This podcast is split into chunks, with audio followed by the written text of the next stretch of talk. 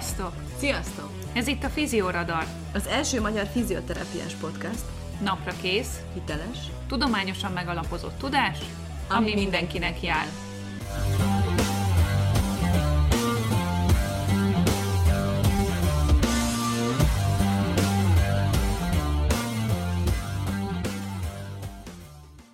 Műsorban elhangzottak nem minősülnek egészségügyi tanácsadásnak, sem egészségügyi oktatásnak vagy képzésnek, és nem helyettesítik azt. Minden információ tájékoztató jellegű és a figyelem felkeltését szolgálja. Sziasztok! Ez itt a Fizioradar újabb adása.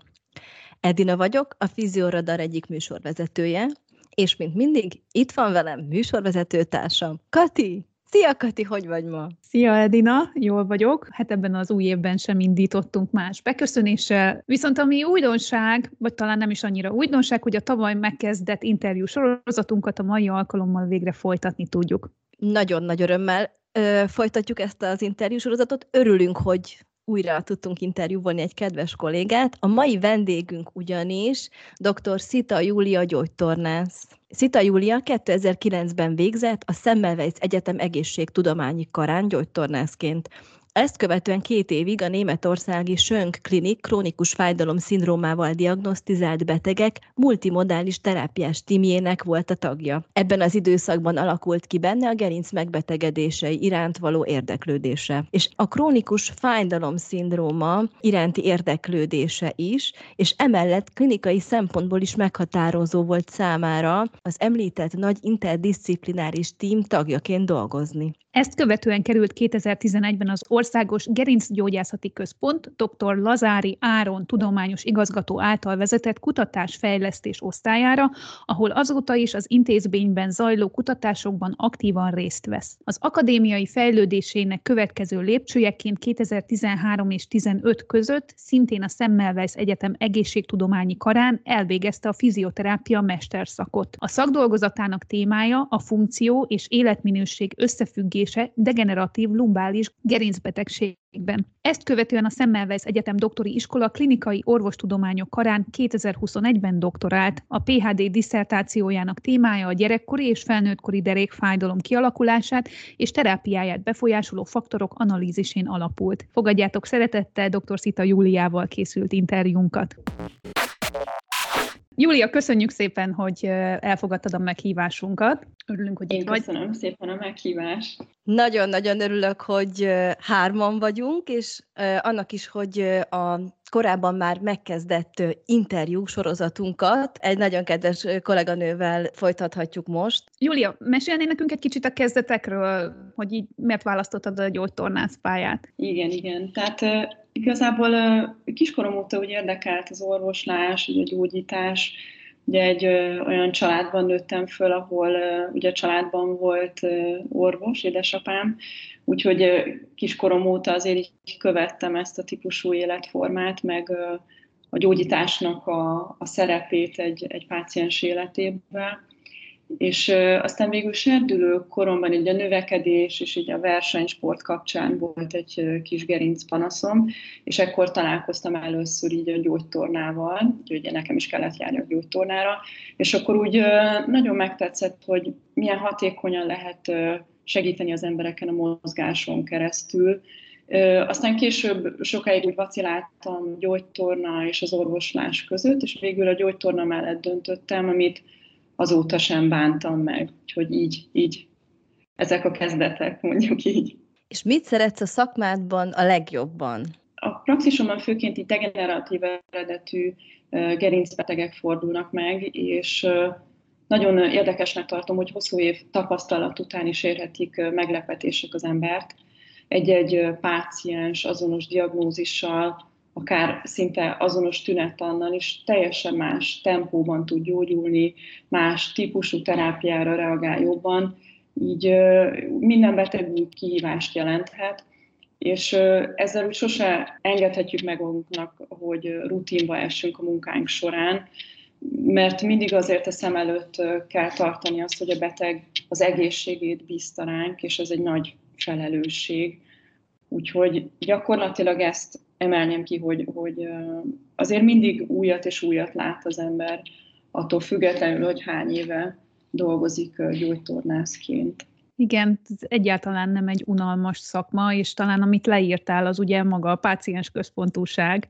Tehát, hogy minden ember saját kis csomaggal érkezik, ami hiába tűnik úgy, hogy á, én ezt már láttam, ez rengetegszer úgy van, hogy egyáltalán nem láttuk, és ez egy teljesen új fejezet.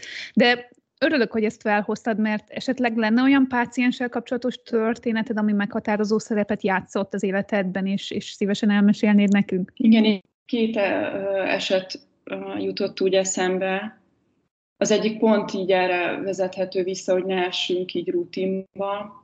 Ez még ugye a pályám elején volt, de akkor már azért így talán egy ilyen három éve dolgoztam úgy gyógytornászként, és azért három év alatt sok tapasztalatot gyűjt már a, az ember, és akkoriban egy olyan osztályon dolgoztam, ahol krónikus fájdalomszindrómás betegek voltak, főként, volt mellett egy-két egyéb típusú megbetegedés, de egy ilyen fájdalomambulancia volt. Egy fiatal srácnak a beteg felvételét csináltam, Hát így mesélte a tüneteit, és gyakorlatilag a fő tünete az volt, hogy úgy hol itt, hol ott zsibbadás jelentkezik különféle területeken, és hát úgy egyből gondoltam magamba, hogy na hát itt most a pszichológusoknak lehet, hogy, lehet, hogy sok munkája lesz, és, és aztán pár nappal később kiderült számomra, hogy ez egy fiatal, 20 pár éves srác volt, hogy szklerózis multiplexel diagnosztizálták.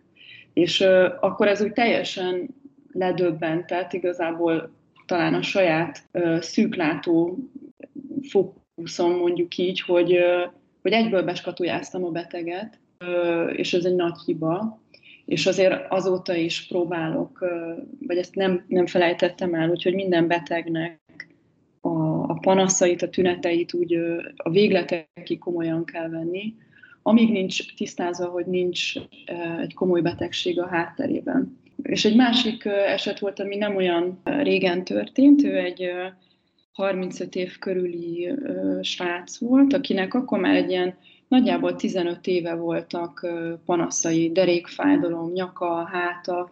Gyakorlatilag félre volt diagnosztizálva, azt mondták neki, hogy egy autoimmun betegsége van, derekában kezdődött a, a panasza, és, és akkor azt mondta neki az orvosa, hogy várható, hogy ez a, az egész gerincére rá fog majd terjedni, és ezzel elültetett egy olyan félelmet és pessimizmust ebben a betegben, hogy ő gyakorlatilag azóta nem mozgott. Tehát olyan komoly lumbális gerinc mozgás beszűkülései voltak, hogy én gyakorlatilag azt gondoltam, amikor úgy először nálam járt, hogy hát jó, hogyha mondjuk egy ilyen 30-40 százalékot tudunk javítani a panaszain. A, az orvos, aki hozzám küldte a beteget, ő a főnököm dr. Lazári Áron, alaposan kivizsgálta a beteget, és hát ott kiderült, hogy igazából semmi jelentős probléma nincsen egy kis korral járó degeneratív elváltozáson kívül, és ezzel, hogy felvilágosította a beteget, és ezt a típusú félelmet, ezt a mozgástól való félelmet elvette tőle, gyakorlatilag magától elkezdett gyógyulni a beteg, és hihetetlen tempóban gyógyult. Annak ellenére, hogy nyilván ez a hosszú ideje fönnálló mozgás, kerülés azért nem múlt el nyilván olyan gyorsan, de az ő életminősége, a funkciói nagyon-nagyon-nagyon nagy mértékben javultak, és ez is egy kicsit olyan, hogy nyilván az ember találkozik egy tünettannal, pácienssel, anamnézissel, akkor egy ilyen prognózist úgy felállít az ember fejében, de ez is egészen változó lehet. Szóval ez egy meglepő eset volt nekem. Úgyhogy ez, ez talán a kettő ilyen érdekes, ami úgy szerintem hosszú ideig meg fog a fejemben maradni. Nagyon-nagyon köszönjük, ez, szerintem két nagyon szuper példa. Az egyik az egy nagyon fontos üzenet, és hát köszönjük, hogy, hogy tényleg ilyen őszintén mondtad, hogy nem szabad skatujázni. A másik pedig arra nagyon jó példa, amiről már itt a podcastban is volt szó korábban, és ez így nagyon jó, mert így vissza tudunk utalni, és egybecsengenek a szavai, de hogy nem mindegy, hogy az egészségügyi dolgozó és a szakember, aki ellátja a pácienst, az mit mond. Mert itt lehet, hogy a korábbi kommunikáció az hozzájárult, hogy ilyen félelem, ilyen mozgáskerülésbe, félelemkerülésbe, és akkor egy ilyen, hát a mozgástól való félelembe belejutott ez a fiatal ember, aminek ugye, mint kiderült, nem is volt alapja. Igen, igen, én is azt gondolom, hogy tehát egyre több beteg látunk, egyre több típusú gyógyulást, ugye ilyen klinikai mintákba gondolkodunk a saját tapasztalatunk alapján, döntünk prognózisról, de, de tényleg itt se szabad belesni a rutinba. Úgyhogy én is azt próbálom azért így szem előtt tartani, hogy mindenki nagyon másképpen gyógyulhat. És mondtad ezeket a példákat, meg már említettél néhány mozzanatot olyan szakmádból. Mit gondolsz, és hogyan érzel azzal kapcsolatosan, hogy hogyan és miben fejlődtél a legtöbbet az évek során, és mi segített hozzá ehhez a fejlődéshez? Ha volt ilyen képzés, kongresszus, vagy akár egy szakmai cikk, vagy bármilyen egyéb olyan tapasztalatod, ami eszedbe jut, akkor mesélj erről nekünk, légy szíves. Hát az utóbbi évek során azért főként ugye tudományos munkámra koncentráltam, úgyhogy a fejlődést így ebben tudom talán legjobban mérni, tehát alapvetően így kutatás, módszertan, az eredmények prezentálása, mint cikk és előadás formájában, ugye ezekben érzem, hogy a leginkább fejlődtem.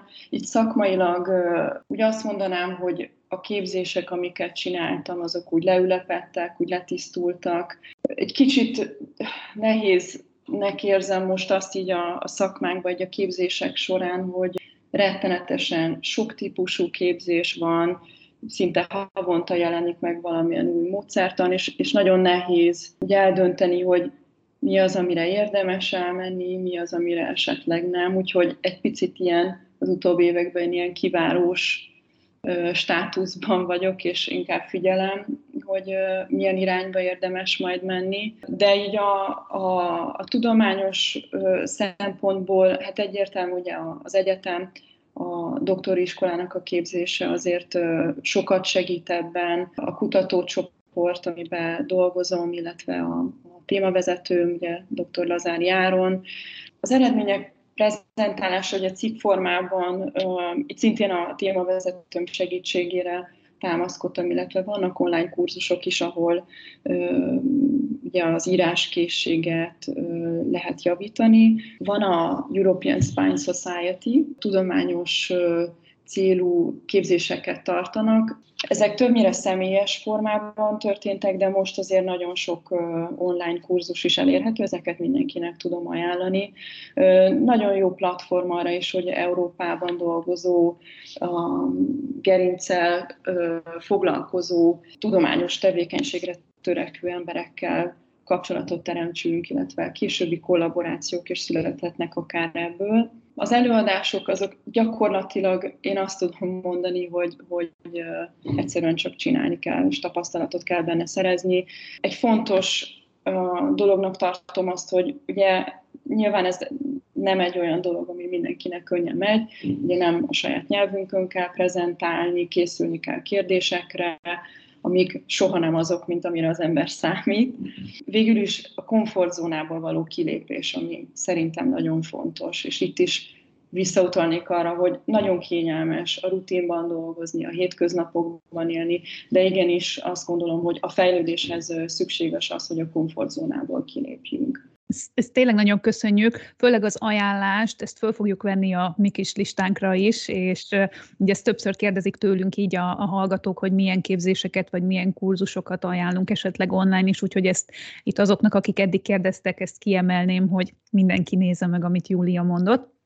Mi is ezt fogjuk tenni. Azon gondolkodtam, hogy ugye a bevezetőben már mm, volt róla szó, hogy két évet töltöttél Németországban, és hogy látsz esetleg párhuzamokat vagy különbségeket így a hazai és a nemzetközi gyakorlatban, esetleg a, a képzésekben, vagy hát a tudományos életben. Tehát, hogy, hogy már ugye előadásokon jártál, te magad is tartottál előadásokat, hogy, hogy van-e valami különbség, ami ilyen nagyon szembetűnő? Alapvető különbség az, hogy míg Magyarországon ez egy egyetemi képzés, ugye a fizioterápia egy egyetemi képzés, a német nyelvterületen bár van ö, egyetemi ö, képzés is, de ez többnyire egy ilyen, mm, hát az OK-hez hasonlítható képzésben zajlik, tehát nagyon nagy különbség van a tudásban, tehát ö, sokkal magasabban képzett egy, egy magyar gyógytornász, a diplomája készhez kapása után, és a külföldi inkább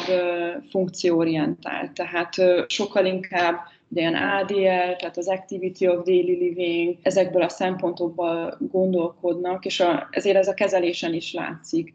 Amikor én elkezdtem annó dolgozni, akkor én ugye egy olyan osztályra kerültem, ahol gerincbetegek voltak, és hát akkor ugye úgy álltam rögtön hozzá, hogy akkor erősítem ezt, erősítem azt, míg a németországi kollégák meg inkább abban gondolkodtak, hogy oké, okay, itt van ez a beteg, hol él, mire van szüksége, milyen mozgásokra, funkciókra van szüksége a hétköznapi életében, és inkább arra fókuszáltak, hogy azt kiépítsék. Nem mondom, hogy az egyik jobb, mint a másik. Én azt gondolom, hogy ez különbség. Nem ismerem a jelenlegi alapképzést. Biztos vagyok benne, hogy, hogy azért ott is beszűrődött ez a funkcióorientáltság, de, de nagyon erős és nagyon magas képzettséget kapunk, ami, amire aztán nagyon jól lehet építeni a különféle tanfolyamokat. A tanfolyamokban szerintem, ami különbséget látok most, hogy és főként ugye így a német nyelvterületet úgy ismerem, hogy sok olyan kisebb kurzust csinálnak, ami nagyon ilyen betegségorientált, tehát mondjuk kifejezetten egy típusú tért problémára, vagy nyakigerinc, vagy ágyékigerinc, tehát ilyen kisebb, ilyen kis fókusz képzéseket csinálnak, ami ami szerintem nagyon érdekes, és akár úgy gondolnám, hogy érdemes is bevezetni, hiszen ugye kevés időt kell ráfordítani, van egy bizonyos alapképzettsége erre a kurzusra jelentkezőnek. A másik ami, ami érdekes, hogy olyan kurzusokat látok, ahol egy beteget tényleg mint ilyen biopszichoszociális lényként tekintenek, tehát fókuszon arra helyezve, hogy milyen immunrendszeri hatásokat lehet esetleg elérni a fizioterápiával, táplálkozásra kitérni, tehát sok ilyen egyéb, egyéb kérdésekre, amiket klasszikusan azért marginálisan ismerünk, és kezelünk, azt talán egy, egy, egy erős szó erre, de minden, minden esetre biztos, hogy érdemesebb ezekbe egy picit jobban belásni magunkat, és ezzel nem mondom azt, hogy mi adjunk dietetikai tanácsokat, de, de egy beteg felvételnél érdemes kitérni azért erre a kérdésre is, hogy milyen, milyen életmódot él a, a beteg a, a mozgáson kívül. Úgyhogy gyakorlatilag ezeket emelném ki. Én ezt valahogy úgy tudom elképzelni, amit mondtál, és nagyon köszönjük tényleg ezt, a, ezt az átfogó képet, hogy ugye a gyógytornásznak a szkópja, ez az a terület, amit lefed, az azért mégiscsak bele-bele kapcsolódik ezekbe, amit mondtál, és a, egy, a mi kompetencián kiterjed arra, hogy rákérdezzünk és esetlegesen belevegyük a reasoningbe ugye a gondolkodásba, hogy akkor mit is fogok neki tanácsolni, javasolni. Viszont ugye itt jön az, hogy team munka, mert akkor már nagyon jó az, hogy az embernek van egy hálózat, egy rendszere, ahol azt tudja mondani, hogy oké, okay, úgy tűnik, hogy mondjuk az étkezésben van valami, amin érdemes lenne változtatni, mert annyira befolyásolja mondjuk egy, egy folyamatos alacsony szintű gyulladást feltételezek mögötte, hogy ez azért azt az étkezéssel nagyon szépen lehet befolyásolni, és akkor itt van egy dietetikus, akivel erről tudna beszélni, vagy akár egy belgyógyászorvos, és akkor az embernek már ugye nő a hálója, és hát talán ez lenne egy nagyon jó, hát ugye interdisziplináris nem is, de egy multidisziplináris kezelési forma, amiben, amiben azért a jövőt talán így kellene elképzelnünk. Így van, ezzel abszolút egyetértek. Tehát egyedül kezelni egy beteget az írtózatosan nehéz. Pont ezek miatt, amit, amit az előbb említettél, hogy, hogy folyamatosan akadályokba ütközünk. És, és tényleg nagyon fontos az, hogy legyen egy, egy háló az ember körül, akár ha nem is kell bevonni a kezelésbe, legalább konzultálni, hogy, hogy érdemese tovább lépni ebbe az irányba, vagy mehet így tovább, ahogy eddig haladtunk. Úgyhogy igen, abszolút ezzel teljesen egyetértek. Köszönjük szépen, amit szoktunk is mondani, vagy hát már elhangzott itt a podcastban, hogy ez nem a kompetenciánkon való túllépést jelent, de hogy nagyon-nagyon fontos a tájékozottság, és pont amit elmondtatok, hogy legyen egy konzultációs lehetőség, ha nem is küldjük tovább. Úgyhogy na- nagyon köszönjük ezeket a példákat. A következő, amire kíváncsiak lennénk, hogy van-e valaki, vagy akár több ember, akikre úgy gondolsz a szakmámban, mint példaképre? Ha igen van, akkor mesélj ezekről, vagy erről a szeméről nekünk, légy szíves. Nem tudnék így egy embert kiemelni. Én azt gondolom, hogy az ember úgy a szakmája során, képzése során úgy ahogy halad előre, vannak talán fázisoknak nevezhető pontok vagy, vagy szakaszok. Az egyetemről nekem abszolút az összes tanárom szerintem tényleg kiemelkedő volt, és ha kiemelnék valakit, és nem szeretnék senkit megsérteni, ez abszolút ugye Tringerné Kati lenne, aki egy nagyon meghatározó személy volt abban az időben az egyetemen, illetve Balog Ildikó, aki nagyon nagy tudással rendelkezik, és szerintem fantasztikusan is adja át a tudását. Nagy hatással vannak gyakorlatilag azért a mai napig is rám. Aztán így a posztgraduális képzések során az elején nagyon beleástam magam így a manuálterápiás képzésbe, és ott két, két oktatóm szintén nagy, nagy tisztelettel gondolok rájuk, és a tudásukra is ők Peter Westerhűs és Hugo Stán, ők nagyon nagy tudásúaknak tartom őket, és, és tényleg meghatározóan befolyásolták így a klinikai gondolkodásmódomat is. Gyakorlatilag eddig két, két főnökön volt a legelső németországi főnököm, aki gyakorlatilag a pályámat elindította, ő nagyon jó főnök volt, sose volt olyan, hogy az ember nem mert volna valamit kérdezni tőle, ő is nagy tudású volt, nagyon jó személyiség volt, és hát a mostani főnököm dr. Lazári Áron, aki ugye témavezetőm is volt, és egy nagyon tehetséges, tapasztalt gerincsebész és tudományos igazgató, úgyhogy a gyakorlatilag tudományos kérdésekben és klinikai kérdésekben is abszolút példaképnek tartom. És hát nem utolsó sorban ugye édesapám, aki a gyógyítás iránti szeretetét láttam mindig, úgyhogy ez abszolút példaértékű volt így mindig is életemben. Akkor egy kicsit a podcastunkhoz híven nyargaljunk át arra a kérdésre, hogy mi volt számodra eddig az legfontosabb szakcikk, ha volt ilyen, amit olvastál, ami esetleg a legnagyobb hatással volt rád, vagy a klinikai gondolkodásodra. Ha nincs egy, hanem több, mi annak nagyon örülünk. Hát az egyik ilyen cikk, ami alapcikk, és biztos, hogy mindannyian olvastuk, hogy ez a Punjabi féle cikk, még talán 98 vagy valahogy akkor publikálta, ami ugye akik így muszkuloszkeletális betegségekkel foglalkoznak, szerintem talán mind olvastuk. Stabilitásról van benne szó, ez a klasszikus, ugye aktív-passzív stabilizátorok és a, az idegrendszernek a kapcsolatáról, ami akkor ugye azért egy, egy ilyen teória volt, de egy olyan elfogadható teória volt, Azóta azért van mögötte ugye evidencia is, meg van olyan is, ami ugye ellentmond, de hát nincs ilyen dolog, ami egy olyan dogma lenne, ami, ami vitathatatlan, úgyhogy igazából ez az egyik cikk.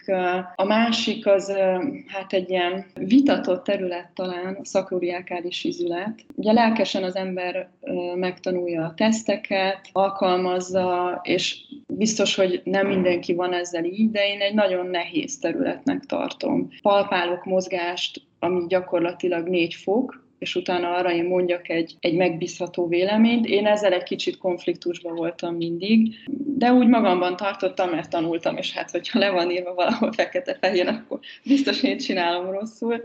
De volt egy cikk, lesz lett írt, ami gyakorlatilag a diagnózisa és a kezelése a, szakrolelkeles üzletnek a fájdalomról szól, egy evidence-based szempontból mondjuk inkább így, ahol ezeket a szakronelkás üzleti diszfunkcióknak a megbízhatóságáról is kitér. Én azonosulni tudtam ezzel a cikkel, ahol azt mondja, hogy pont emiatt, hogy nehezen palpálható, nagyon kicsi mozgásról beszélünk, és hát, hogy gyakorlatilag ugye ezek nem túlságosan megbízható tesztek. Úgyhogy én ezzel tudtam azonosulni, de természetesen el tudom fogadni, ha valaki ezzel abszolút ellentmond, mert hogy vannak ugye erre publikációk, amik pont az ellenkezőjét mondják, de nekem akkor egy olyan cikk volt, hogy úgy jól jött. Egy másik cikk, és akkor ez az utolsó, nem akarok itt hosszasan ezekről beszélni, a felnőtteknél lévő lumba és gerinc fájdalomról, és az MR képeknek az eredményeinek az összefüggéséről szól,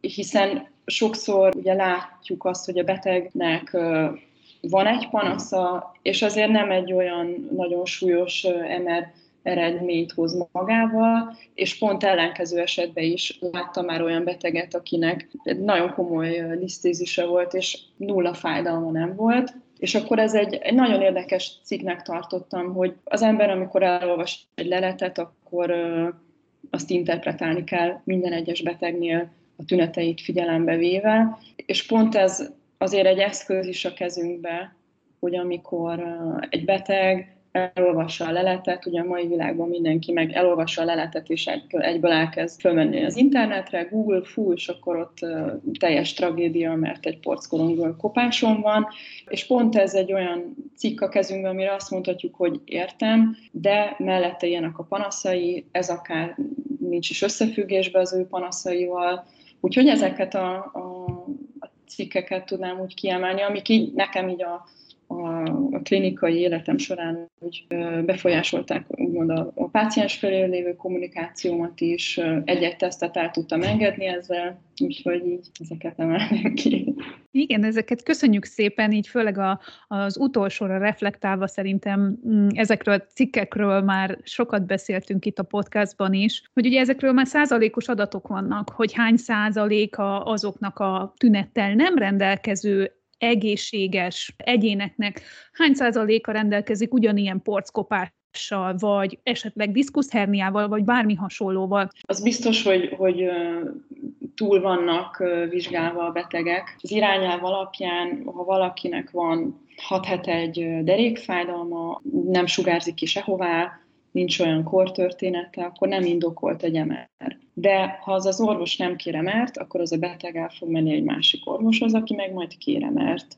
Úgyhogy emiatt tényleg túl vannak diagnosztizálva az utolsó kisebb protrúzión keresztül mindent ismer a beteg, ami egyfelől ugye problémás pont, amit mondtál, ugye a Google doktor szerint akkor ő neki most világ életébe fájdalma lesz. Másfelől viszont valahol jó is, mert azért tényleg komoly betegségeket ki lehet zárni, de hát nehéz kérdés, igen. Én azt gondolom, hogy amikor pont egy olyan beteg van, ugye, akinek van némi panasza, de nincs olyan tragikus MR képe mellé, akkor elő lehet venni ezt a cikket, és lehet kommunikálni, hogy nincsen semmi probléma, ez nem azt jelenti, hogy világ életében ő neki most derékfájdalma lenne. Igen, szerintem uh, itt is, uh, gyógy, mint gyógytornászok, fontos a szerepünk abban, hogy a, ilyen eset van, akkor hogyan kommunikáljuk ezt a páciens felé, hogy igen, nagyon jó, tudjuk, hogy mi, milyen elváltozásai vannak, de azt is tudjuk, hogy ez nem feltétlenül jelent problémát, vagy akár nem feltétlenül indokolja azt a panaszát, és akkor ezzel együtt így globálisan nézve építsük fel a kezelést, és akkor egy kicsit megtámogatva azt, hogy ne az internet alapján kezdje el katasztrofizálni ezt a történetet, hanem, hanem tényleg úgy kommunikálni, hogy megnyugvással, és akkor elfogadja, hogy igen, mint amit szoktunk mondani, hogy akár az életkorral, igen, ráncok is elkezdődnek, meg az őszhajszálak is, de ez nem feltétlenül egy kóros dolog, vagy egy, egy betegség. Szóval itt szerintem gyógytornászként azért fontos a szerepünk a kommunikációban. Igen, egyetértek, és a másik ugye az, hogy nagyon sok beteg, amikor ott van egy, egy vizsgálaton, ugye az akár gyorsan is zajlik, sok minden elhangzik, és vagy nem mer kérdezni, vagy a utólag jut eszébe, és, és azért egy gyógytornásszal többet találkozik a beteg, és esetleg ezek a típusú kérdések, amik felmerülnek benne, ott elő is jönnek. És, és amiről talán korábban itt beszéltünk is, hogy ugye ezekkel a, diagnózisokkal, vagy egy rosszul kommunikált diagnózissal akár kronikussá is válhat egy, egy akut derékfájós beteg, amit ezen a ponton akkor el lehet kerülni. És, és ilyen szempontból tényleg azt gondolom, hogy nagyon nagy szerepünk van mert, mert lehet, hogy az orvosánál különféle okokból nem, nem, nem kerül elő ez a téma, vagy azt gondolja a beteg, hogy erről, akkor neki erről már nem kell többet beszélni, vagy nem mer elfelejt, és azért tényleg nálunk egy kezelésen azért sok, sok minden előjön. Igen, ez most nagyon fontos, amire most így rávilágítottál, hogy segíthetünk abban, hogy megelőzzük a krónikussá válást, és ez nagyon nem mindegy. Tehát azért ez egy elég fontos dolog. Említetted, hogy nincsen olyan a szakmában, hogy valami, mint egy dogma és örök igazság. Ha az ember szakcikkeket olvas, akkor találkozik pro és kontra érvekkel is. Van, hogy ugyanannyi cikk támogat egy elméletet, mint amennyi ellenzi. Mi számodra a hiteles információforrás? Honnan tanulsz te nap mint nap? Mert ugye nehéz így kiszűrni akkor, hogy most mi is az igazság? Mi az, ami számodra hiteles? Hitelesnek a folyóiratokat tartom, szakcikkeket. Az utóbbi ilyen 5-6 évben mondjuk nagyon nagy különbséget látok, nagyon komoly módszertani elvárásoknak kell most megfelelni egy cikknek. Nem mondom azt, hogy régebben nem volt így, de, de most, hogyha egy cikket feltölt az ember, akkor akár hat reviewer is dolgozik rajta, különféle területekről, és, és nagyon-nagyon komolyan vesznek minden veszőt is benne. Tehát azt gondolom, hogy azok a, a cikkek, amik most megjelennek, ők, azok egy nagyon komoly szűrőn esnek át. Nyilván egy, egy folyóratnak a, a hitelességét némileg reprezentálja az impact faktora. Területenként is változik, hogy mi az az impact faktor, ami úgy elfogadható. Itt a magyar országi folyóratokat nem belevéve, mert nyilván ugye alacsonyabb impact faktorral rendelkezünk, mert hogy magyar nyelven jelennek meg a cikkek, de alapvetően én most így azt mondanám, hogy, hogy folyóiratok. Ugye a, például a PubMed keresőbe be lehet állítani kulcsszavakat, be lehet állítani, hogy milyen rendszerességgel küldj el egy e-mailben frissen megjelent cikkeket, és akkor, hogy beállítottam, hogy mondjuk low pain, és akkor napi rendszerességgel elküldi azokat a cikkeket, amik most megjelentek, és akkor abból, ami, ami olyan, hogy érdekelne esetleg a címe alapján, szerzője alapján, akkor arra rákattintok, gyorsan átfutja az ember az abstraktot, és hogyha olyan a cikk, akkor, akkor meg le lehet tölteni. Úgyhogy én azt gondolom, hogy ez egy, egy hiteles forrás. Ugye a social médiában itt-ott ott vannak ilyen kisebb csoportok egy-egy területen szedik össze a cikkeket, és, és ugye ezeket prezentálják. Ez szerintem nagyon jó, de pont amiatt, amit mondtál, hogy, hogy minden állításra van érv és ellenérv, itt nagyon könnyű abba elveszni, hogy mondjuk van egy, egy kis csoportom, és azt mondom, hogy ha napi 30-at Google valaki, akkor nem fog fájni a, a térde, és akkor megkeresem azt az 5-6 cikket, ami ezt alátámasztja. És onnantól kezdve ezt akkor én prezentálom, hogy akkor mindenki googoljon napi 30-at. De nem beszélek arról, hogy van mellé mondjuk ugyanannyi ellenérv, hogy jó, hogyha napi 30-at googolsz, akkor meg nem tudom, a dereket fájdul meg. Tehát, hogy én ezekkel egy kicsit óvatos lennék. Én azt gondolom, hogy, hogy inkább a cikkek és ott megismerni kell, hogy az adott területen, ahol az ember dolgozik, melyek azok a folyóiratok, amik, amik jó minőségűek. A hazaira pedig én azt gondolom, hogy például a, a fizioterápia szerintem egy, egy, egy nagyon jó uh, újság, ugye a, a Gyógytornász Társaságnak a folyóirata. Uh, azért ott is komoly uh, uh, munka zajlik mögötte, már nagyon jó tudományos cikkek is születnek benne, de nagyon jó átfogó tanulmányok is vannak, uh, amik elérhetőek így. Úgyhogy én azt gondolom, hogy így gyógytornászként szerintem a fizioterápia folyóirat egy, egy jó forrás, illetve a nemzetközi cikkek. Köszönjük szépen, és köszönjük ezt a tippet, mert akkor a hallgatók közül is bárki, akit egy adott terület érdekel, akkor a PubMednek például ezt a funkcióját igénybe lehet venni, és akkor mindenki, ami érdekli, azt saját maga megkapja, mert akkor küldi az értesítéseket.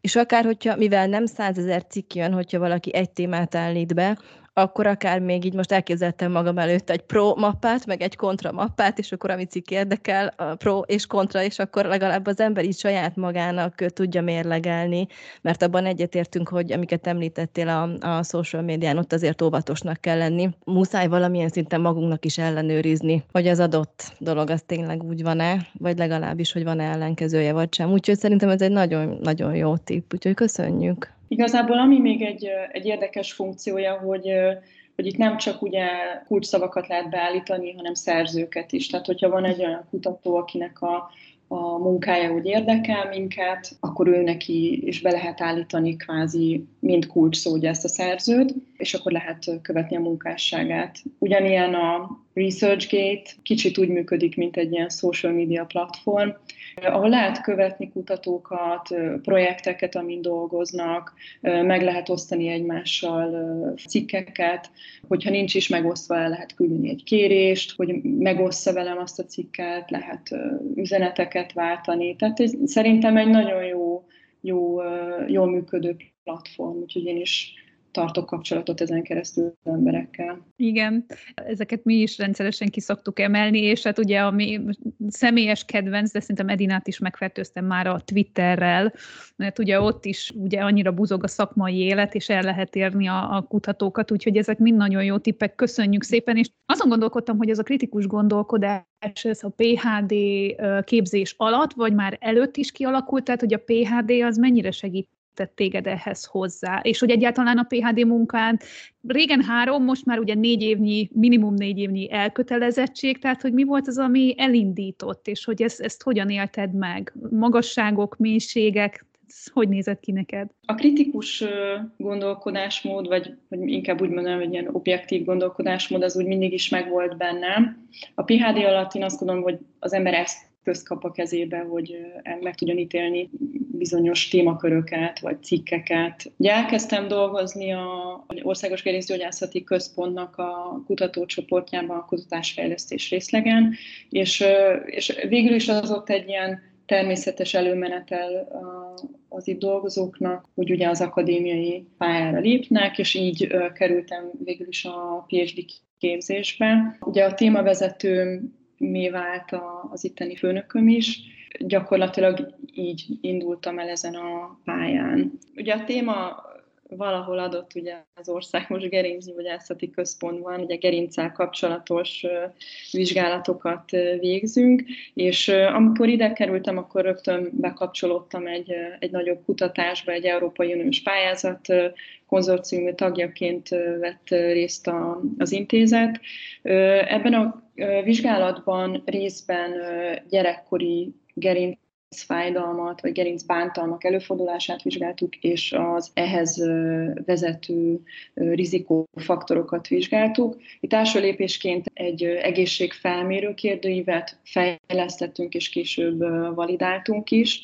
Ebben a kérdőívben ugye szerepelnek kérdések gyakorlatilag a, gyerekkori gerincfájdalmaknak az előfordulására, tehát hogy nyakfájdalom, hát, derékfájdalom, illetve hogy egyáltalán bármilyen gerincfájdalma volt a gyereknek, illetve életmódbeli és környezeti faktorokat vizsgáltunk.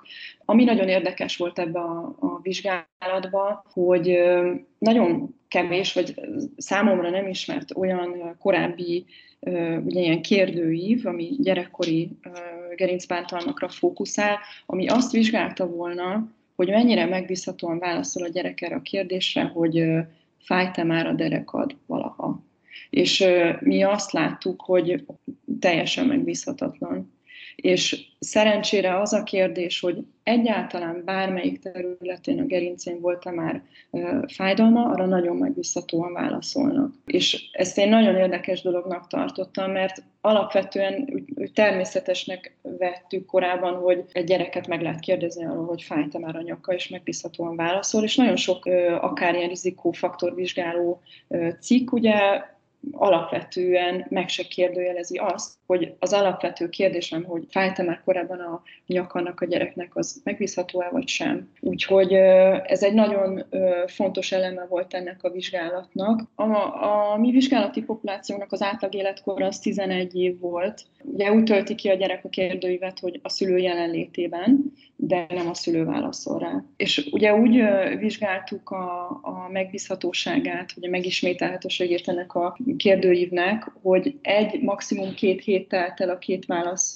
között, és ugye azt láttuk, hogy míg egy gyerek azt válaszolja az első héten, hogy fájt már a nyakam életembe, a két hét múlva azt mondja, hogy nem. De arra, hogy fájt-e már valaha a gerinced, az egy nagyon megbízható kérdés. A skandinávok ugye nagyon sok ilyen epidemiológiai jellegű vizsgálatokat végeznek, és ők csináltak egy nagy vizsgálatot, ahol gyerekkori gerincfájdalom előfordulását nézték, és ott ugye föl volt éve a kérdés is, de egy kis ilyen ábrával, ahol be volt rajzolva, hogy melyik az a terület, amire kérdez, és személyesen ott volt minden egyes gyerekkel egy interjút, aki, aki felvette ugye gyakorlatilag a kérdőívet. Én azt gondolom, hogy hosszú távon az nem kivitelezhető, hogy mindig ott ül egy, egy, egy study nurse a gyermek mellett, és akkor biztos, hogy a nyakadra gondolsz, de ha nem speciálisan egy területet vizsgálnál, hogy mondjuk kifejezetten a nyak, vagy kifejezetten a lumbális gerinc, akkor ez a kérdés, hogy a gerincet fájta már valaha, erre ami ugye nálunk az átlag életkor 11 év volt, tehát 11 éves gyerekek megbízhatóan tudnak erre válaszolni, hogy igen vagy nem. Itt azt még hozzátenném, hogy ez a vizsgálat ugye még egy olyan időben készült, amikor tabletek, telefonok, digitális oktatás ugye egyáltalán nem volt téma, és akkor később pedig egy ilyen rizikóbecslő modellt építettünk föl ebből. Tehát hét faktort azonosítottunk, ami az egyik a 12 év feletti életkor, a napi két, órát, két óránál többet tanul a gyermek, vagy napi két óránál többet néz tévét, hogyha kényelmetlen volt számára az iskolapad, illetve gyakori alvás problémákkal küzdött. Ami nagyon meglepő volt számunkra, hogy nagyon sok gyereknek alvás problémái vannak, illetve nagyon sokan közülük arról számoltak be, hogy olyan rossz általános közérzetük volt. Ami még úgy érdekes volt, a, ami nem életmódbeli vagy környezeti tényező, nem feltétlen, hogyha a családban volt már gerincbeteg. Ugye ez lehet egyfelől akkor egy, egy ilyen genetikai predispozíció, de lehet uh, akár egy ilyen viselkedésbeli dolog is, hogy a gyerek látja, hogy édesanyja, édesapja mindig a derekát fogja, vagy mindig fáj a nyaka, tehát lehet egy ilyen tanult viselkedési minta is.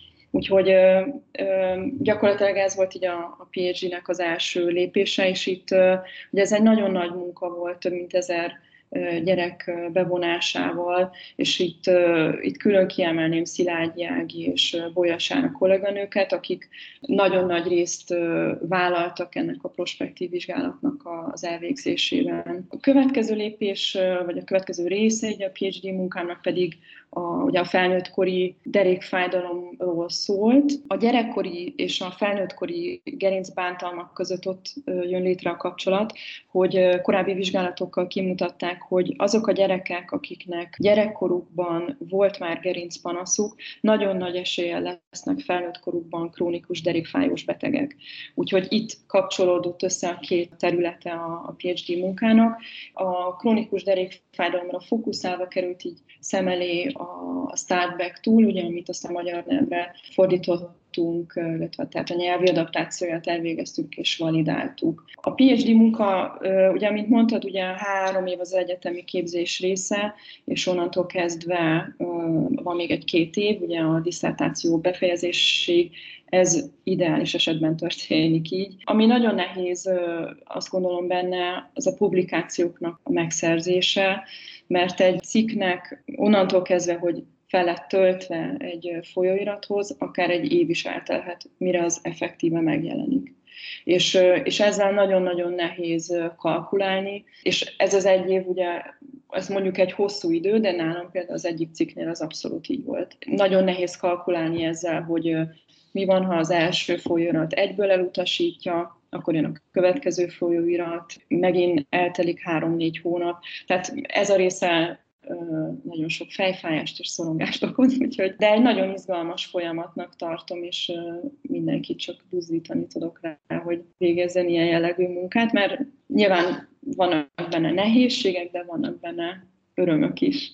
Köszönjük, mert kérdezték tőlünk a hallgatók, hogy ugye hát meséljünk a kutató munkáról, és így most nagyon jó, mert itt van egy hiteles kutató a személyedben. Ugye Kati is benne van ebben a folyamatban, de ő még az elején, te viszont már így az egész folyamatról tudsz beszélni, úgyhogy ez így nagyon jó. És akkor mesélnél egy kicsit a Startback toolról, mert ugye említetted, hogy ez is a PhD munkádnak a része. Miért lehet hasznos ez a felmérő skála a magyar gyógytornászoknak? Milyen betegpopulációnál alkalmazható, és hogyan tudnánk ezt beiktatni a gyakorlatba?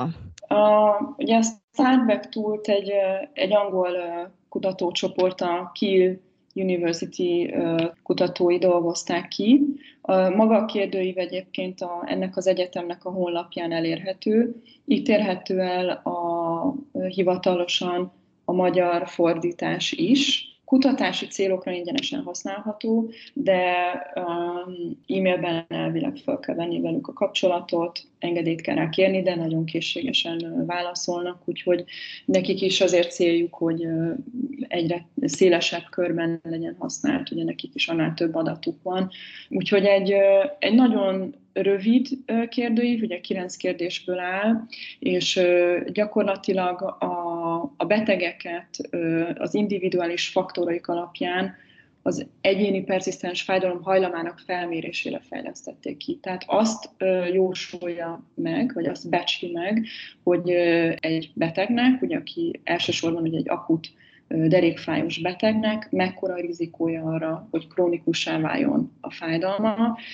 Három csoportra sorolja be a betegeket, ugye alacsony, közepes és magas rizikójúra. Amit nagy előnyének tekintek ennek a kérdőívnek, az az, hogy, hogy rövid kilenc kérdés, és nagyon kicsi emiatt a kihagyott válaszoknak az aránya. Mindig küzdünk ezekkel a, a problémákkal így a, a kutatásokban, ugye, hogy szeretnénk adatokat, objektíven mérhető adatokat gyűjteni, ugye szubjektív érzésekről, mint a fájdalom katastrofizáció, funkciócsökkenés, és, és ott áll a beteg, hogy egy paksamétányi papírt kell kitöltenie, ugye annál nagyobb az esélye, hogy kihagy válaszokat, és onnantól kezdve mindegyik kérdőívnél megvan, illetve a legtöbb kérdőívnél a fejlesztők megadták, hogy mennyi a kihagyott válaszok aránya, és hát nagyon sokszor azt látjuk, hogy, hogy értékelhetetlenné válik. Amellett, hogy, hogy, hogy jól elfogadott a betegek körében, nagyon könnyű a kiértékelhetősége is. De én azt gondolom, hogy a mindennapi praxisban is nagyon jól használható. Elsősorban az alapellátásra fejlesztették ki, hogy itt nyilván különbség van azért országoknak az egészségügyi rendszerei között, tehát akut és szubakut betegeknél értelemszerű egyszerűen használható. Az alapellátásban találkozunk ezekkel a betegekkel a szakellátásban ritkábban, viszont magánegészségügyben azt gondolom, hogy egyre több beteg jelenik meg, szerencsére még egy akut fázisban, és hogyha itt a, a beteg egy magas rizikóval rendelkezik, akkor egyfelől ugye a beteggel kommunikálni kell erről a problémáról, hogy jó, hogy ott van gyógytornán, de nem feltétlen fog abból a leginkább profitálni, hogy a törzsét erősíti. Egyfelől ugye azt is meg lehet ezzel gátolni, hogy túl sok a terápiára járjon a beteg feleslegesen, ami ugye az egészségügyi rendszert terheli. Másfelől ugye a betegnek a munkából való kiesését is adott esetben lehet rövidíteni, illetve elkerülhető maga a kronifikálódás. És akkor itt ugye fontos az, hogy viszont legyen egy olyan tím az ember körül, akikre ilyenkor lehet támaszkodni. Tehát nem feltétlenül mondom azt, hogy ne tornázon az a beteg, lehet, hogy tornára is, vagy bármilyen egyéb fizioterápiás kezelésre és pszichológiai orientált terápiára van még szüksége. Én azt gondolom, hogy nagyon jól használható a kérdőív, tehát nagyon jól becsli meg ezeket a betegeket. A mi vizsgálatunkban létrehoztunk egy olyan változót, ami a, vizsgálatban kitöltött kérdőívek, ugye volt félelem, elkerülés, hiedelmek, mozgástól való félelem, fájdalomkatasztrofizáció, és ezekből a, a kérdőívekből létre létrehoztunk egy olyan változót, ami azt mutatta, hogy a beteg pszichológiai distresszben van-e, vagy sem. És az összes olyan beteg, aki magas rizikójú volt a Startback túl alapján, mind pszichológiai distresszben is volt. Tehát, hogy jól ö, becsli meg azt, hogy, hogy a, a beteg magas rizikójú el, vagy sem. És ami hát így újdonságként találtunk így a PhD munkám során, az az, hogy vizsgáltunk egy olyan populációt, egy betegcsoportot, aki 150 főből állt, és mindegy volt, hogy akut, szubakut vagy krónikus derékfájdalma volt, a csoportos gyógytornára jártak. És, és azt láttuk, hogy három hónapnyi csoportos gyógytorna után azok a betegek, akik már a bevonáskor magas rizikójúak voltak, azok nem profitáltak semmit a három hónapnyi terápiából. Úgyhogy erre is egy eszköz lehet, hogy azt előre tudja becsülni az a kérdőív, hogy egy ilyen pusztán fizikai központú, tehát törzserősítés, nyújtás, stb. ilyenekre fókuszáló terápiából nem fog profitálni az a beteg. Nyilván egy egyéni kezelésen ott benne van betegedukáció is, sokkal több interakció, kommunikáció van a beteggel, úgyhogy ezt kizárólag csak a csoportos terápiára tudom mondani, de ott egyértelműen látható volt, hogy, hogy nincs értelme tornázni a betegnek, mert nem lesz tőle jobban. Nagyon szépen köszönjük, nagyon szuperül összefoglaltad, és, és hát ez egy nagyon jó eszköz tud lenni akkor a mi kezünkben, gyógytornászok kezében is, hogy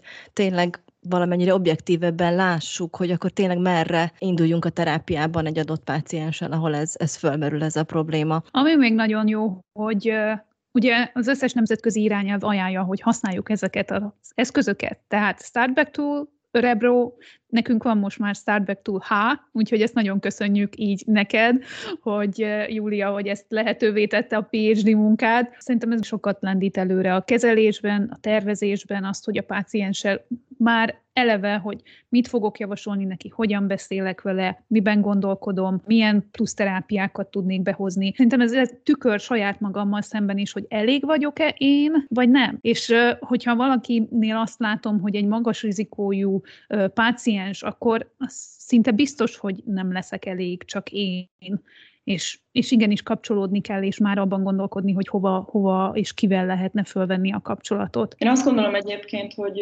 azért ezek az állapotfelmérő kérdőívek ugye objektíven tudnak mérni ugye szubjektív érzéseket, tényeket. Ugye egyfelől, amit mondtál, hogy meg tudom ítélni, hogy elég vagyok-e, másfelől én azt gondolom, hogy nagyon sok frusztrációtól lehet saját magadat és a beteget is meg, megvédeni. És ez főként ugye krónikus fájdalomszindrómás betegeknél elengedhetetlen, mert különben belecsúszunk nagyon könnyen egy olyanba, hogy jobban van a beteg, de ő úgy érzi, hogy nincsen jobban, tehát hogy egy, egy nagyon jó eszköz így a, a hétköznapi klinikai praxisban is. Igen. És egy pár mondatban tudnál arról beszélni, hogy hogyan is zajlik egy kérdőívnek a magyar nyelvre történő validálása, tehát hogy, hogy ezt hogy kell elképzelni, mert azt gondolom, hogy ez esetleg azoknak, akik most hallgatnak minket, és kedvet kaptak ahhoz, hogy kutatásba fogjanak, akkor egy kis segítség lenne számukra, hogy például, ha egy kérdőívet szeretnének validálni, akkor az hogyan is néz ki? Igen, igen, hát mindenkit buzdítanék rá, mert ugye úgy tud azért a, magyarországi tudomány is előre haradni, hogy vannak valid eszközök a kezünkben. Találkoztam már olyannal, hogy egy magyar nyelvű kérdőivel, és nagyon bizonytalan volt, hogy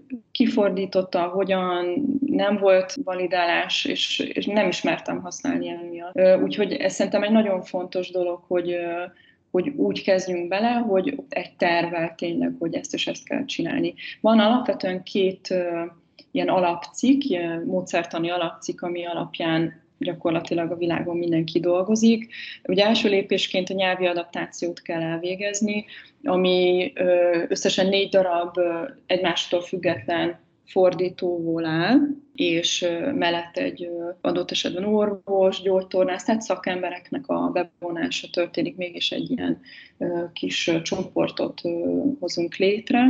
A nyelvi adaptációban a két fordítóból, tehát kettő fordítónak kell angol anyanyelvű és tökéletesen magyarul beszélőnek lennie, és kettő olyanak, aki magyar anyanyelvű, de tökéletesen beszél angolul. Ezek a személyek közül ketten nem lehetnek egészségügyi dolgozók, úgyhogy nagyon nehéz ugye Magyarországon egy olyan, kettő olyan személyt találni, aki angol anyanyelvű, de tökéletesen beszél magyarul. De hál' Istennek találtunk. És akkor ugye ők első lépésként magyarról átfordítják a cikket angolra, akkor a két másik fordító angolról visszafordítja magyarra, akkor van egy, egy ilyen expert meeting, ahol a végleges magyar verziót létrehozzuk. Minden lépésnél a fordítók elküldik, hogy mik voltak a kérdéseik, felmerülő problémák, ezt adott esetben a kérdői fejlesztőinek el is kell küldeni. Miután létrejött az első ilyen próba verzió, azt egy ilyen 30 fős ilyen pilot study tesztelni kell a betegeken, ahol nem történik igazából adatgyűjtés, arra vagyunk kíváncsiak, hogy mennyire érthető, mennyire, tehát hogy van-e bármilyen probléma nyelvileg, hogy nem lehet pontosan érteni, hogy egy kérdés mire is kérdez rá, és akkor utána ezeket végig kell beszélni, és utána lehet gyakorlatilag a végleges verziónak a validálását elvégezni, hogy ez egy ennek a kérdőknek gyakorlatilag ilyenkor a klinikometriai tulajdonságait mérjük. Ezek a klinikometriai tulajdonságoknál egyfelől ugye nézzük a megbízhatóságot, ami áll a belső konzisztenciából, hogy az elemek közötti összefüggéseket mérjük, ezt egy faktoranalízisen kell végezni, hogyha engedi a, a kérdőív, ahol azt vizsgáljuk, hogy milyen homogén alcsoportok vannak. Tehát mondjuk a Startback túl esetén ugye van két ilyen a dimenziója a kérdőívnek, ami az egyik ilyen szimplán fizikai, a másik pedig egy ilyen pszichoszociális, ilyen pszichés al skála gyakorlatilag. Utána a megismételhetőséget kell vizsgálni, ami egy teszt-retest analízis, amit ugye a gyerekek esetén is végeztünk, ahol fölmérjük a kérdőívet egyszer, és utána egy-két hét múlva még egyszer. Ugye ez alatt az idő alatt azt várjuk, hogy már nem emlékszik a beteg arra, hogy mit válaszolt a kérdésre, viszont hangsúlyos vagy kifejezetten nagy klinikai állapotváltozás viszont nem jön létre az állapotában. Tehát nagy eséllyel fog ugyanarra a kérdésre ugyanúgy válaszolni, bár már nem emlékszik rá, hogy mit válaszolt a kérdésre. Emellett kell a mérési hibát is vizsgálni, hogy egy kiértékelőnek a saját magához viszonyított hibáját mérjük vele. Aztán validitás következik, ami kritérium konstruktív validitás, ugye ilyenkor a gold standardhoz mérjük gyakorlatilag ezt a kérdőívet. Itt külön kiemelném, hogy számunkra lehetővé vált, mert Valasek Tamás ugye már korábban validált magyar nyelvre kérdőíveket. Tehát az ő alapmunkája nélkül az én munkám se tudott volna létrejönni, úgyhogy ezért nagyon hálás vagyok neki. És akkor ezen kívül van még ugye az érzékenysége a vizsgálatnak, ami egy nem minden esetben végzik el a, a kérdőíveknél, úgyhogy ez döntés kérdése, mert ez utánkövetéssel jár. Ugye mi esetünkben ez egy három hónapos utánkövetés volt. Azt mérjük ilyenkor, hogy mennyire képes az idő múlásával detektálni a klinikailag fontos állapotváltozást a kérdői. Minden egyes klinikometriai tulajdonságra adott, hogy milyen elemszámmal kell végezni a vizsgálatot. Ugye mi 150 főt vontunk be, pont amiatt, hogy nem válaszol a kérdésre, válaszol majdnem mindegyik kérdőívre, de az egyiket kihagyja, tehát hogy számolni kell azzal sajnos, hogy a betegek együttműködése az limitált. Úgyhogy gyakorlatilag ebből áll, és mondom, ez, ez két alapcikk, tehát nagyon egyszerű, igazából, és akkor mindegyik tulajdonságra van egy adott statisztikai analízis, amit el kell végezni. Én azt javasolnám így, hogyha valaki ezt tervezi, hogy amíg mondjuk egy ilyen 6-7 éve lehetett publikálni jó folyóiratokba egy, egy kérdőívnek a nyelvi adaptációját és validálási vizsgálatát, ez ma már nem, nem, nem elég. Egy kisebb ország vagyunk. Most az, hogy, hogy magyar nyelven elérhetővé válik egy kérdőív, ez rajtunk kívül sajnos mást annyira nem nagyon érdekel. Tehát én azt javasolnám, hogy valamilyen vizsgálat keretein belül történjen meg a validálás, és akkor nem az a, a kizárólagos fókusza mondjuk a munkának, hogy validáltam ezt és ezt a, ezt a kérdőívet, hanem van benne egy mondjuk egy ilyen klinikai fókuszú kérdéskör is, amit, amit lehet később aztán vizsgálni, akár ezzel a már validált kérdőivel is. Ezt nagyon szépen köszönjük, hogy ennyire jól összefoglaltad. Az ember el tud veszni azért az apró részletekben, úgyhogy az, hogy itt szépen felfűzted időben, ez, ez külön, ezért külön köszönet. És nagyon-nagyon jó, hogy, hogy itt vagy élő példa, és be tudtad ezt az egészet mutatni, és ráadásul egy olyan kérdőívet validáltatok, ami, ami tényleg az, az összes krónikus derékfájdalomról szóló irányelvben abszolút ott van első helyen, hogy ezt javasolják, úgyhogy, úgyhogy tényleg köszönjük, ez szuper. Most elmondtad, hogy a validálással kapcsolatban mit javasolsz annak, aki most szeretne belekezdeni, de egy kicsit bővebben tudsz-e még javaslatokat tenni, vagy tanácsot adni azoknak a gyógytornászoknak, akik most szeretnének a kutatói munkába belekezdeni? Hát azt gondolom, hogy Ugye elsősorban a legfontosabb az, hogy egy olyan témát találjon a hallgató, ami, ami úgy igazán érdekli. Mert hogyha belevág egy kutató munkába, az nem egy-két év lesz.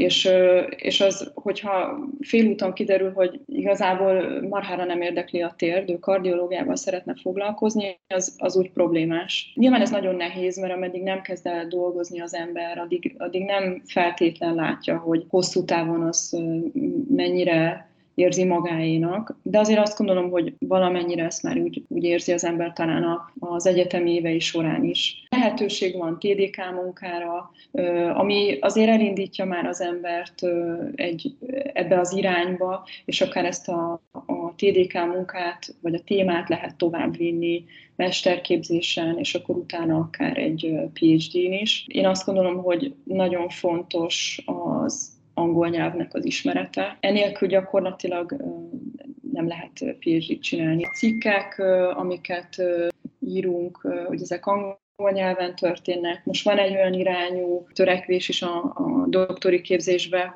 hogy angol nyelven kell a, a védést is csinálni, de lehetőség van ugye angol nyelven írni a diszertációt, tehát minden e mutat, és én ezt jónak is tartom alapvetően.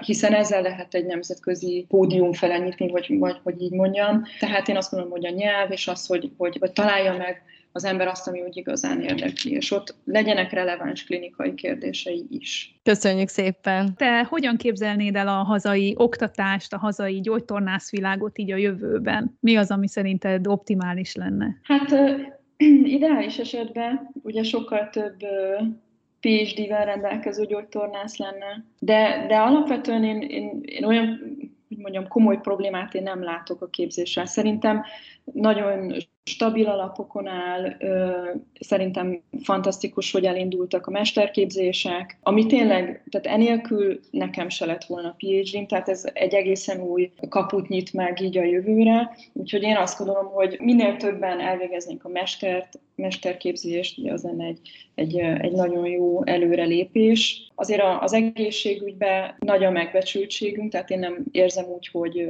hogy nem értékelnék a munkánkat, de javítsatok ki, hogyha más látok az intézetben, ahol dolgozok, én úgy, úgy látom, hogy tényleg értékelnek minket. Jó lenne, hogyha tudományosan is így lenne. Ugye a legutóbbi pont beszélgetünk róla, a legutóbbi ö, nagy konferenciánk ugye 2019-ben volt, azért évről évre, vagy hát két évente, ugye amikor ezek a konferenciák megrendezésre kerülnek, én azt látom, hogy egyre jobb minőségű, egyre izgalmasabb témákkal jönnek a gyógytornászok, úgyhogy én, én, én azt gondolom, hogy jó irányba haladunk, és csak így kellene tovább haladjunk, csak minél több piés is gyógytornász legyen még. Így legyen. Így van. És esetleg azoknak, akik most gondolkodnak azon, hogy gyógytornászok legyenek-e, vagy nem, vagy pedig azok, akik már ott vannak a diploma megszerzésének a kapujában, nekik esetleg van-e valami, amit, amit üzennél? Hát azoknak, akik gondolkodnak rajta, hogy gyógytornászok legyenek-e, vagy sem, azoknak azt mondom, hogy legyenek. Nagyon nagyon szép szakma, nagyon változatos. Én nagy előnyének tartom azt mondjuk az orvosi pályával szemben, hogy ha valaki, teszem azt 10-15 évig dolgozik neurológián, és kiégett, és nem szeretné azt a területet tovább folytatni, bármilyen okból, annak semmi akadálya, hogy ő ne kezdjen el valami más területen dolgozni. Nyilván utána képzéseket, egyebeket tesz majd abba az irányba, de ilyen szempontból szerintem flexibilis, és nagyon változatos ugye a betegeknek, a, amiről ugye a beszélgetés elején is szó volt, ugye nagyon változatos korképekkel, tünetekkel jönnek a betegek.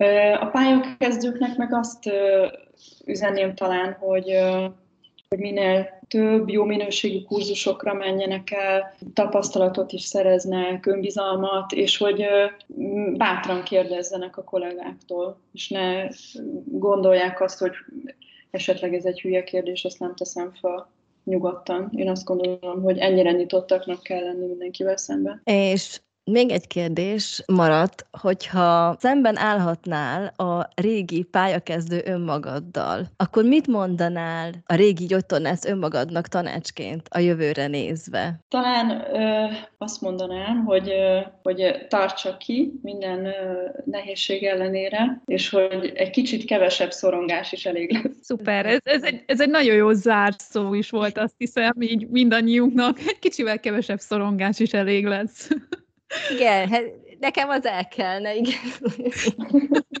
Szerintem egy időben mindannyiunknak. Remek. Hát Júlia, nagyon-nagyon szépen köszönjük, hogy időt szántál ránk. Egy szuper beszélgetés volt, én nagyon élveztem. Remélem ti is. Igen, Én nagyon-nagyon nagyon élveztem. szépen köszönöm én is a, a, a meghívást, és hogy így virtuálisan is együtt lehettünk, és én is nagyon értékesnek tartottam a mai beszélgetésünket. Nagyon köszönjük, szerint- szerintem szakmailag nagyon színvonalas, és rengeteg értékes információt tartalmazó beszélgetés volt, úgyhogy nagyon köszönjük, hogy itt voltál velünk. Így van, mint ahogy eddig is a podcast leíratban meg fogjátok találni a linkeket, Júlia publikációit és minden egyéb a podcastban elhangzott utalást, hivatkozást. Júlia, további sok sikert kívánunk neked, mind a mindennapi munkádban, mind pedig a kutatási területeden. Reméljük, hogy még sok cikket olvashatunk majd tőled, úgyhogy sok sikert és minden jót kívánunk a továbbiakra. Köszönöm szépen én is nektek a podcasttal, ez egy nagyon-nagyon klassz kezdeményezés, és várom majd a következőt is.